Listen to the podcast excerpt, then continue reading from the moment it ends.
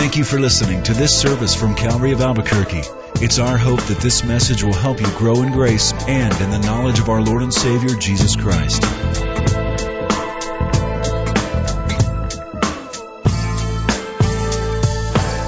Let's open our Bible, shall we, to uh, John's Gospel, chapter 1. John chapter 1. Let's pray together. Father, what we do here and what we just did tonight, we do every week that we gather. We sing, we open this book, we talk to you about it first. But Father, this is a special time of the year. And we do it because we believe you hear our prayers and you want to reveal yourself to your people. We believe you have done it through your word. That's why we open the book. That's why we study it and consider what the Spirit of God, who has preserved this account, would say to us. Speak a fresh word tonight to us. Help us to see clearly during this maze of the holiday season with various expressions just what it is we are doing and why. And kindle, Lord, within us a firm commitment to do what Jesus did in the passage we're about to read. As we are his followers, I pray we would do as he has done.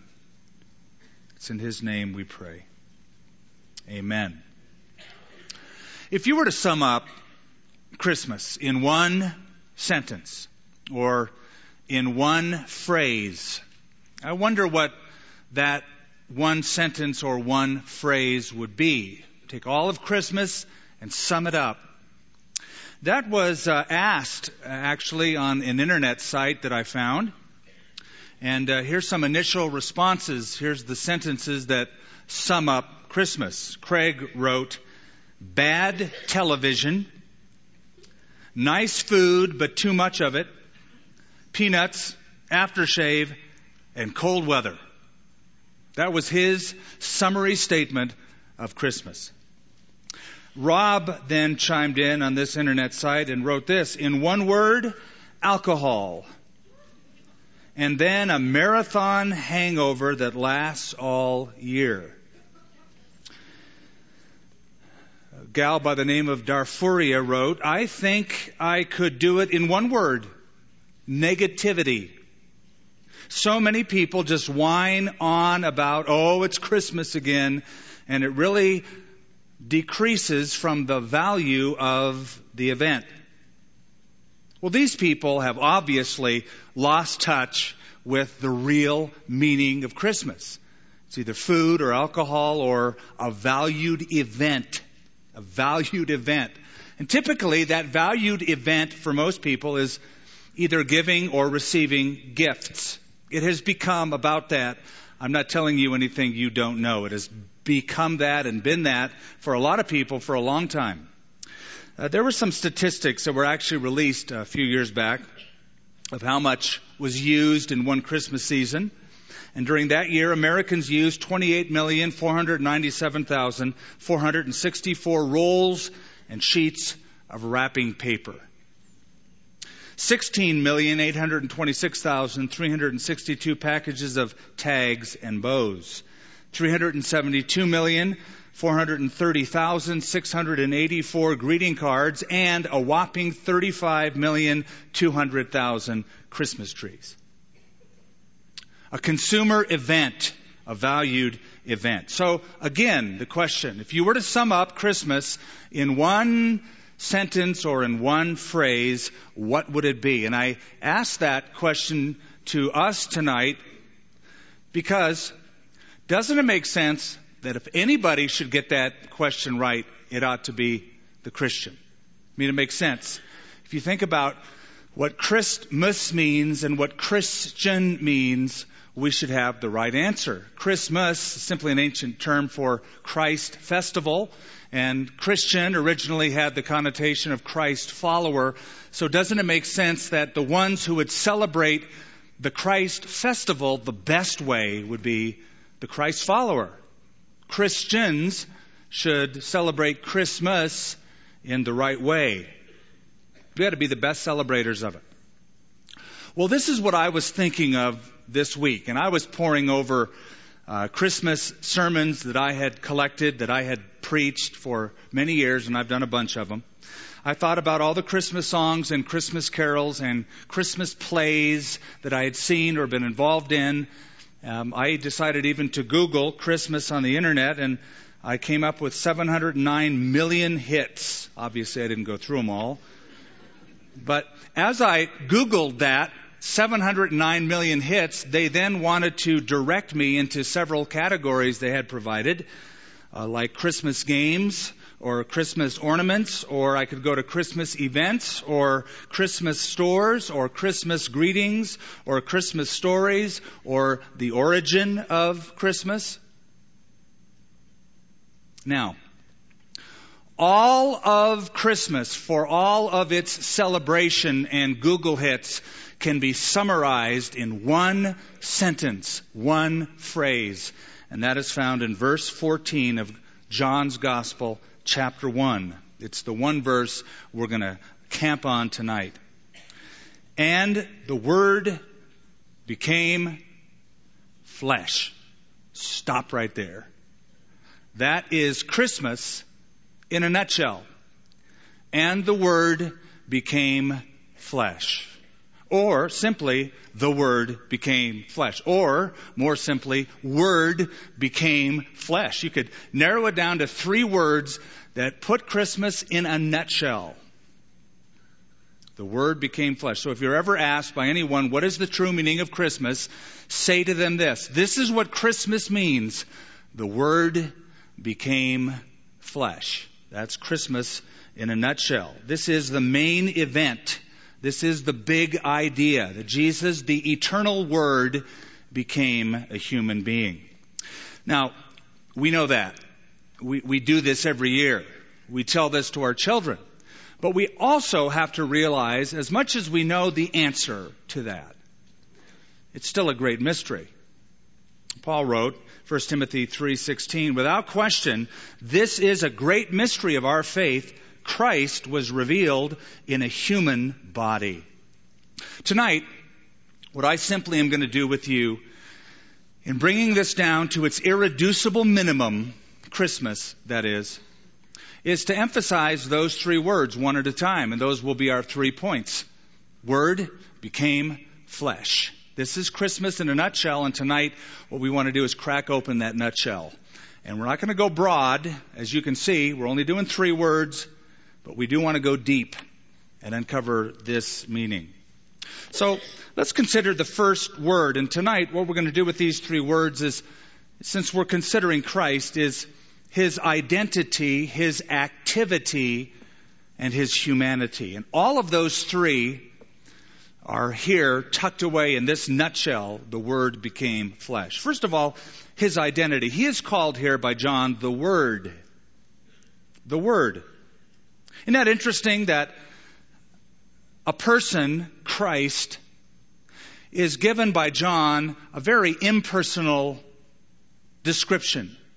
The Word. It sounds so impersonal to describe a person in this term. Why does he do that? Well, John is following a thought that he introduced, as most of you know, way back in verse 1. Let's go back to it. In the beginning was the Word and the Word was with God, and the Word was God. He was in the beginning with God. All things were made through Him, and without Him nothing was made that was made. In Him was life, and the life was the light of men. And the light shines in the darkness, and the darkness did not comprehend it. Scoot down to verse 14 again. And the Word became flesh and dwelt among us. And we beheld his glory, the glory as of the only begotten of the Father, full of grace and truth. John bore witness of him and cried out, saying, This was he of whom I said, He who comes after me is preferred before me, for he was before me. And of his fullness we have all received, and grace for grace.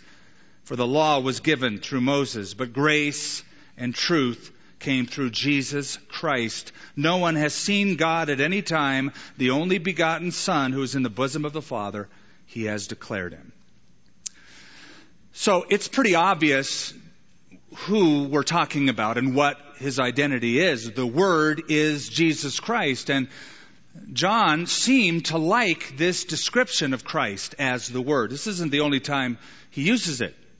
When we get over to those little epistles, 1st, 2nd, and 3rd John, he makes the same descriptive analogy. In fact, in 1 John chapter 1, verse 1, John writes, That which was from the beginning, which we have heard, which we have seen with our eyes, which we have looked upon, and our hands have handled, the word of life.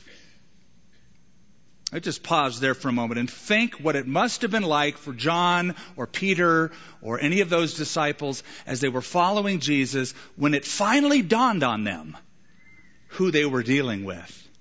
This is God. This is eternal God. This is the Word of life. Okay, question. What's up with the term the Word, the Word of life? Where does that come from and why is that important? Well, it was actually a very common first century concept among both Jews and non Jews. Jewish people and Gentiles alike were familiar with the term the Word. And so John brings two thoughts together in identifying Christ. Let me explain. In the Jewish Targums, and Jewish Targums are simply um, interpretive translations of the Old Testament written often in Aramaic, sometimes in Hebrew. And in the Jewish Targums, the term memra, memra, which means the word, was often used in the Jewish Targums, typically as a substitute for the name of God. Because remember, we told you a few weeks ago, the Jews so reverenced the name of God, they would never say it, they would substitute it with something. Here was one of the words they used to substitute it the word, or the memra. They didn't want to break the third commandment, and so they substituted the name of God for the term memra. Now, to the Jew, it simply meant the self expression of God to people. The self expression of God. Just like an author would choose words to write in a book or on a scroll, so the word, the memra, is the self expression of God to humanity. An example of that usage comes from a guy by the name of Philo, who lived in Alexandria, Egypt, and he used the term 1,300 uh, times in his writings to refer to the divine intelligence. The divine intelligence. That, that's the Jewish terminology, memra. When you get to the Greeks, they use the term that is employed here in the original language, Greek. It's the term logos. In the beginning was the word, N-R-K, ein ha, logos. And the idea of the logos was to the Greek the explanation for the universe. See, the Greek philosophers would look around at the universe and they noticed this is a very ordered place we live in. There are orbits of planets and stars, it seems like. Everything's predictable. The sun rises and sets, at least from the human viewpoint perspective. Seasons come and seasons go. We live in an ordered universe. So the philosopher asked his students, why? What is the purpose or reason that we live in such an ordered place?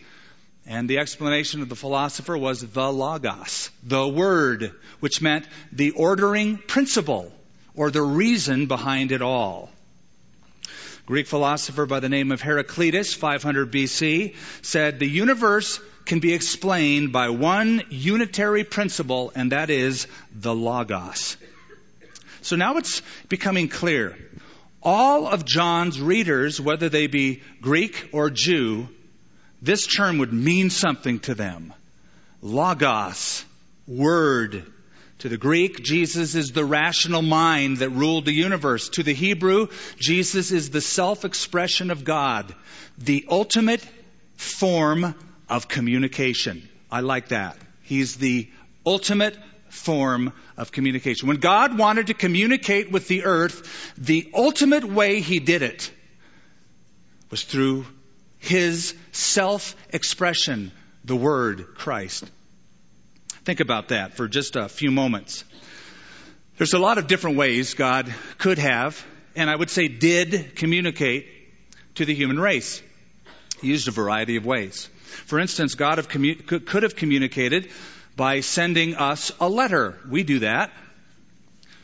And God did that, in effect. That's what this is. You have God's letter, His graphe, His writings preserved by the Holy Spirit. He sent us a book, a letter. Also, God could have sent us field reps, representatives that would tell us about God. And God, in effect, did that when He sent prophet after prophet after prophet. Also, God could have communicated by an infomercial, something that would dramatically point to Him, and He did that through the miracles of both the Old Testament and the New Testament. But the most effective and personal way to communicate is to be there yourself. And He did through Christ, the Word. Now you know what that means. Hebrews 1 in the past, God spoke to our forefathers through the prophets at many times and in various ways, but in these last days, He has spoken to us by His Son, whom He has appointed the heir of all things, and through whom He made the universe. The Son is the radiance of God's glory, the exact representation of His being. So let me sum it up rather than just communicating from outside of our world into our world, God crawled into our world. He, he moved into the neighborhood, we would say. He is the Word. He is God. That's the first. That's his identity. That's what the term the Word that John uses throughout chapter 1 and in 1 John means. Now let's consider the second, and that is his activity. The Word became. Notice that in verse 14. The Word became. Now this suggests that He wasn't always flesh. He became flesh. He became human. He wasn't always this way. To become something means you have existed prior to that state in some other state. And what was He? What was He always? God. That's the whole idea of verse 1 and verse 2. The Word was God. And in, in the Greek language, without getting too uh, into the grammar, all I can say is the way it's written is to emphasize the fact, and God was the Word. So nobody would have any mistake that this person we're dealing with was no less than the ultimate God. He became, he became. Verse 14, John 1:14, is the most concise statement of the incarnation, God becoming flesh, the Word becoming flesh in all of Scripture. It is the climactic thought of the entire passage. John lays the groundwork with just introducing us to the Word. Oh, and by the way, he was with God. Oh, and by the way, he wasn't just with God, he was God. Oh, and by the way, in him was life and the light of men. And the climactic thought comes in verse 14 when John concisely states God moves in to the neighborhood. The Word became flesh. Okay, now we have the Memra, the self-expression of God. Now we have the Logos, the reason the universe existed, born into our world. And this is Christmas. This is basically what we celebrate at Christmas. This is what happened at Christmas. Because at Christmas, when Jesus was born, that's when this world was able to see what he became, to see the change on Christmas. I'm going to throw in a few other verses that help us here. 1 Timothy 3:16 we made reference to it a few moments ago. Great is the mystery of godliness. God was manifested or revealed or shown or disclosed, God was manifested in the flesh. That's what he became. Galatians chapter 4, verse 4. And when the fullness of the time had come, God sent forth his son, born of a woman, born under the law. That's what the Word became. Philippians chapter 2, that very famous passage that Nick made reference to a few moments ago, the great kenosis passage. Being in the form of God, that is Jesus, did not consider it robbery to be equal with God, but he made himself of no reputation, or he poured himself out, or he emptied himself, taking the form of a bondservant and coming in the likeness of men. Okay, now, I don't want you to misunderstand this. And I find that many people throughout the world do misunderstand this. When we say that he became, the word became flesh, it doesn't mean that he changed from what he was into something else. That's not what it means. But rather, Jesus became something in addition to what he already was. You follow me? I'll say it again in a different way. Jesus became fully human while staying fully divine. He didn't like, he wasn't like God one minute and goes, okay, I'm going to be born now. I'm not God anymore. Now I'm a man. And later on, I'm going to be God again. Never happened. He changed by adding something to his nature and character while maintaining what he always was before and ever will be the eternal Word of God. So infinite God is now at Bethlehem still infinite God in a package of bodily material, flesh. Still God. Now I'm going deep and I'm being very precise because the church throughout the ages, throughout history, has always done exactly that. There have been creeds that were sat down and penned by godly men throughout the ages because there were attacks against this very thing. Over time, two heresies or two weird idea systems developed. The earliest was called Gnosticism, and it was around when John was penning this very passage that we're reading. The Gnostics said Jesus wasn't a man. He looked like a man. He appeared to be a man. You'd look at him and think, that, that's a man, but he really wasn't a man because God is so pure that he would never defile himself by that kind of contact with humanity. So he looked like a man, but Jesus wasn't human. That's the first heresy of the church, Gnosticism. Later on, a few hundred years later, another one developed called Arianism by a guy named Arius who denied that Jesus was divine. So the first denied his humanity, the other denied his deity. So creeds were developed throughout history so that the church wouldn't slide over here and say Jesus was not a man or slide over here and say Jesus wasn't God, but to say Jesus was both God and man. I'll give you an example. I'm going to quote one from an early creed, and second from a Christmas carol that you know. I was going to actually give you a few different creeds, but we just don't have enough time. I'm going to give you probably the most famous one, the Nicene Creed, written in 325 AD to counteract the whole Arius theology. Here's what the church leader said. We believe in one Lord, Jesus Christ, the only Son of God, eternally begotten of the Father, God from God, light from light, true God from true God, begotten, not made, of one being with the Father. See how precise they were? They had to be deep and precise, precisely because of the tendencies to pull to one of those two wrong views. Now, the other is a Christmas carol. And what I love about the ancient Christmas carols and hymns is it was an era in which musicians actually knew theology and wrote with great depth. And one of those Christmas carols was written by uh, Charles Wesley set to music by his brother John in 1739. You know the Christmas carol. Uh, you'll know it at least when I get to the end of it, this little section. Christ, listen to these words Christ, by highest heaven adored, Christ, the everlasting Lord.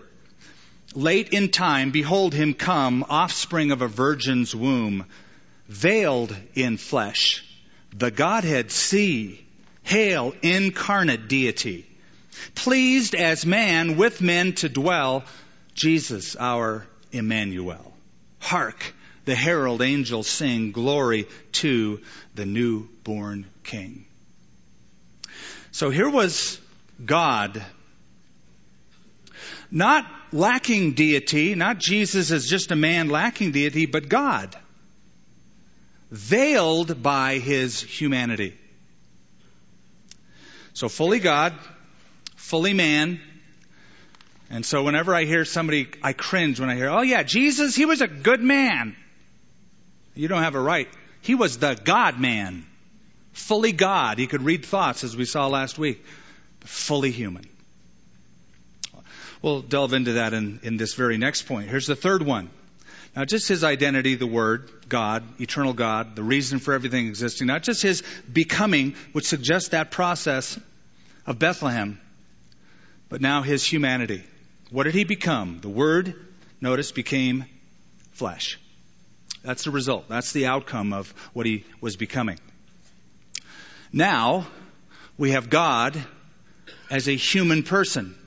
Now we have the being who's larger than the universe and called it into being, confined to the womb of a young woman. It is staggering. I hope it continually and always blows your mind. It was meant to. Now you have God as a zygote, and then an embryo, and then a fetus, and then born a child. And it's just more staggering the more you get into it. Philip Yancey, I thought, did a pretty good job when he said, Imagine for a moment, you, imagine for a moment becoming a baby again, giving up language, and muscle coordination and the ability to eat solid food and control your bladder. God is a fetus. Or imagine yourself becoming a sea slug. That analogy is probably closer for us. On that day in Bethlehem, the maker of all that is took the form as a helpless, dependent newborn. Uh, this is what I've always thought whenever I've read that by Yancey or even this passage. I've thought, okay, this is like the ultimate cross cultural experience.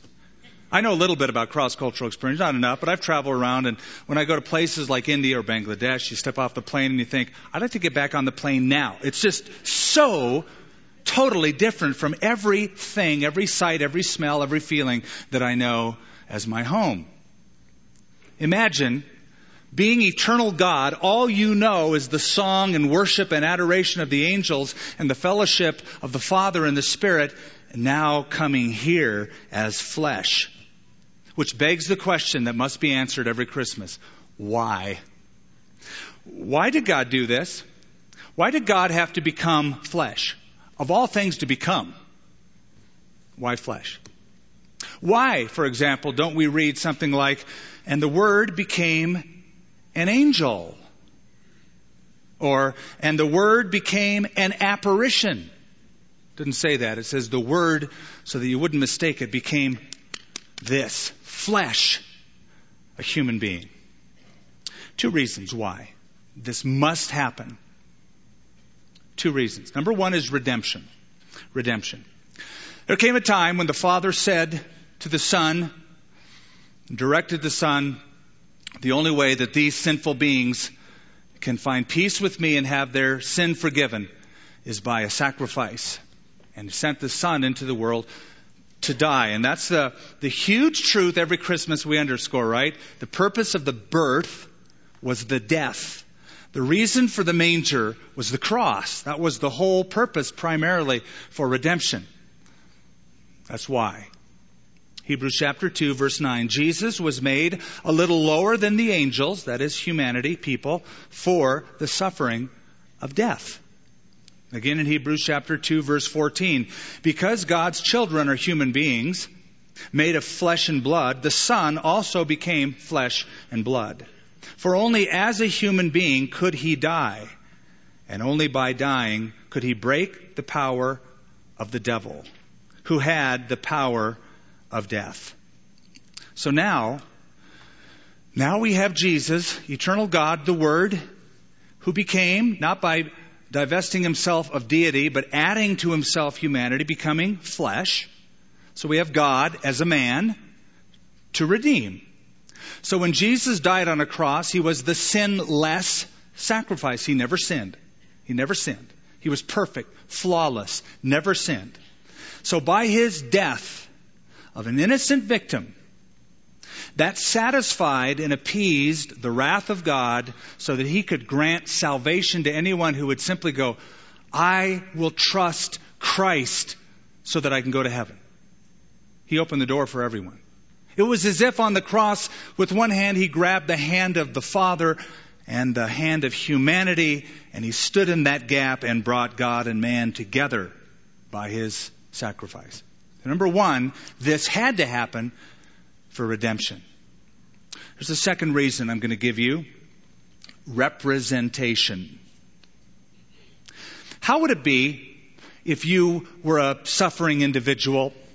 Maybe you suffered a, a, physical ailment or a depression, and you went to counsel with somebody who never in a day in their life experienced any pain, none of the same struggles you face, uh, none of the same experiences. They lived all in a nice little ivory tower, and you're pouring out your heart, and they're going, "Oh yeah, yeah, it's really tough. Mm, yeah, yeah, I, I, I can relate," and you know they can't. You're not really making a connection with that person. Jesus Christ became a man suffering all of the trials, all of the temptations, all of the suffering people do, yet not choosing to sin at all, being completely perfect, so now when you pray to him and you talk to him and you say, I'm suffering, he can say, I know what that feels like. I know what you're going through. I have been there. He's the perfect representative. Hebrews chapter 4, verse 15 and 16. Let me read it to you.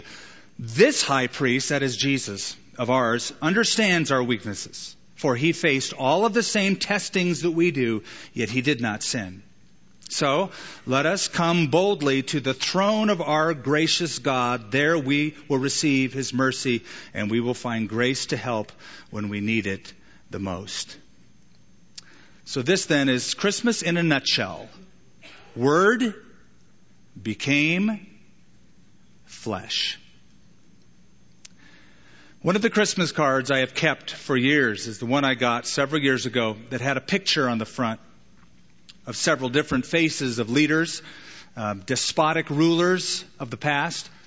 Um, Mao was on it, Hitler was on it, Stalin was on it, uh, Maharishi Mahesh Yogi was on it, King Tut was on it, Caesar was on it, and you open it up, and the inside it says this History is crowded with men who would be gods, but only one God who would be man. Word became flesh. That's Christmas in its irreducible minimum, in a nutshell. We still haven't answered this question. How are we to celebrate Christmas? Since I've been told by many Christians you should celebrate it all year long. How do you do that? And since it must be true if we are Christ followers and we celebrate this Christ festival, it just makes sense that Christ followers would celebrate the Christ festival better than anybody. How do we do that? We do it by doing what Jesus did. By being like Christ. When I say be like Christ, I don't mean you get sandals and a robe and a staff and say, whithersoever thou goest, verily, verily. I think you know what I mean. You, what does it mean, become like Christ? Well, here it is. The Word became flesh. Philippians 2, let this mind be in you, which was also in Christ Jesus, who being in the form of God, did not consider it robbery to be equal with God, but made himself of no reputation and came in the form of a servant. You know the rest. Let that mind be in you. Do what he did. Let me tell you exactly what I mean by that in closing. First of all, by the Word. First of all, by the Word. Now, you are not the Word, and I am not the Word, but you have the Word, and you know the Word, and we should preach the Word.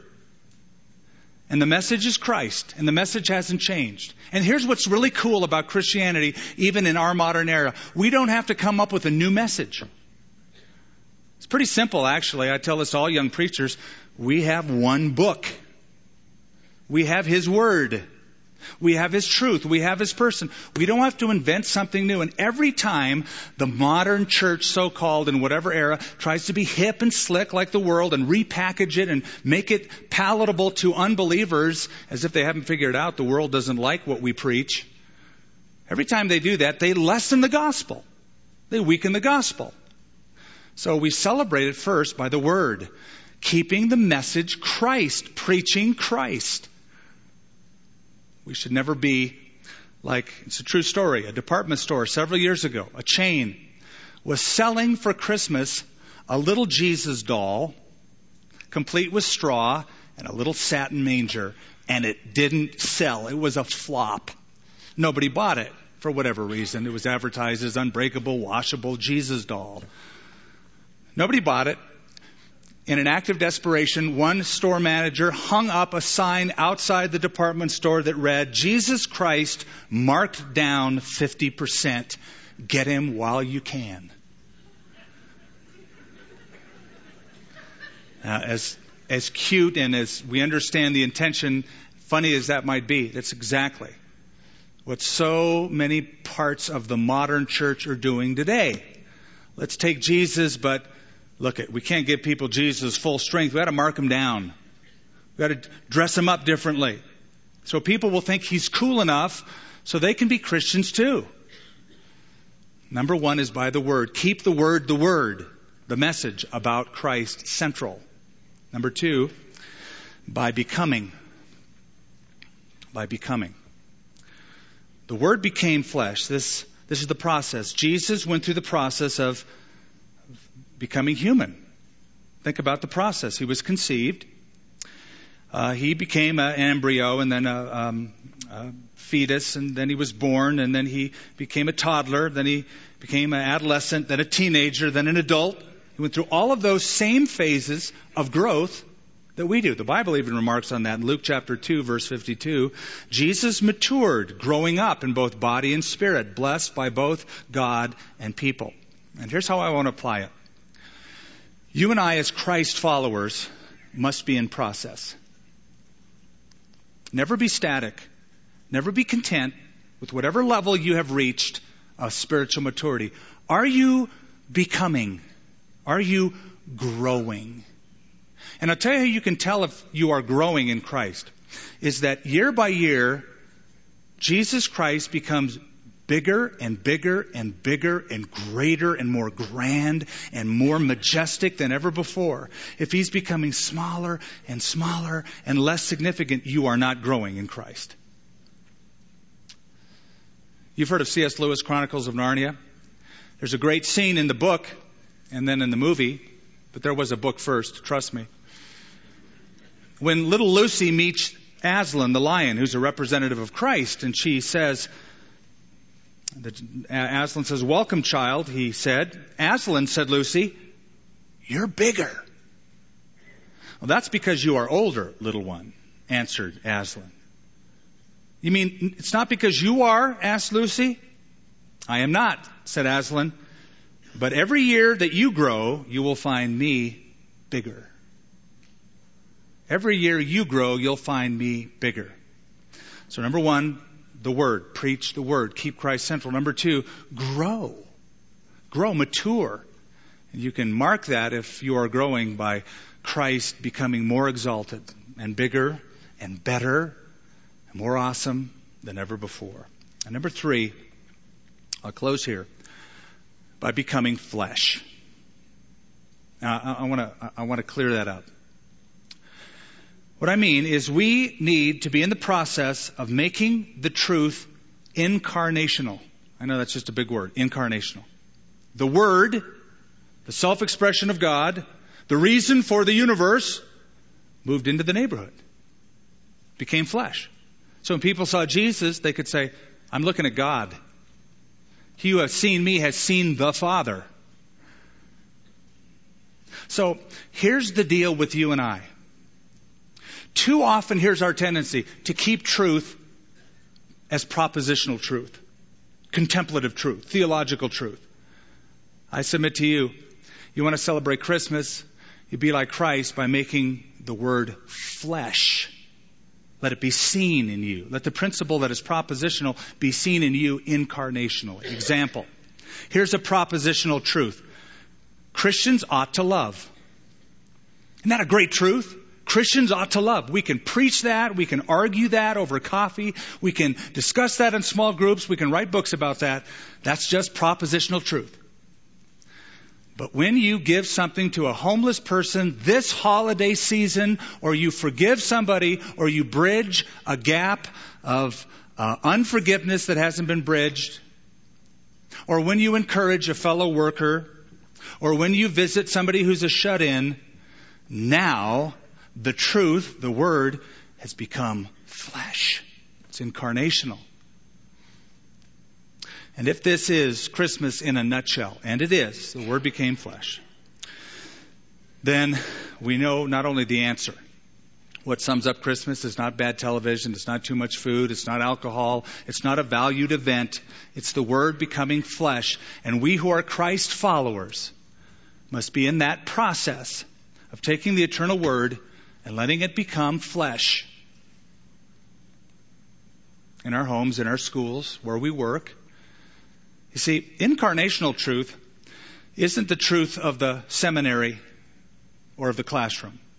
It's the truth of the Monday through Friday. Uh, it's the truth of the street. It's the truth of the changing of the diapers. It's the truth of everyday life.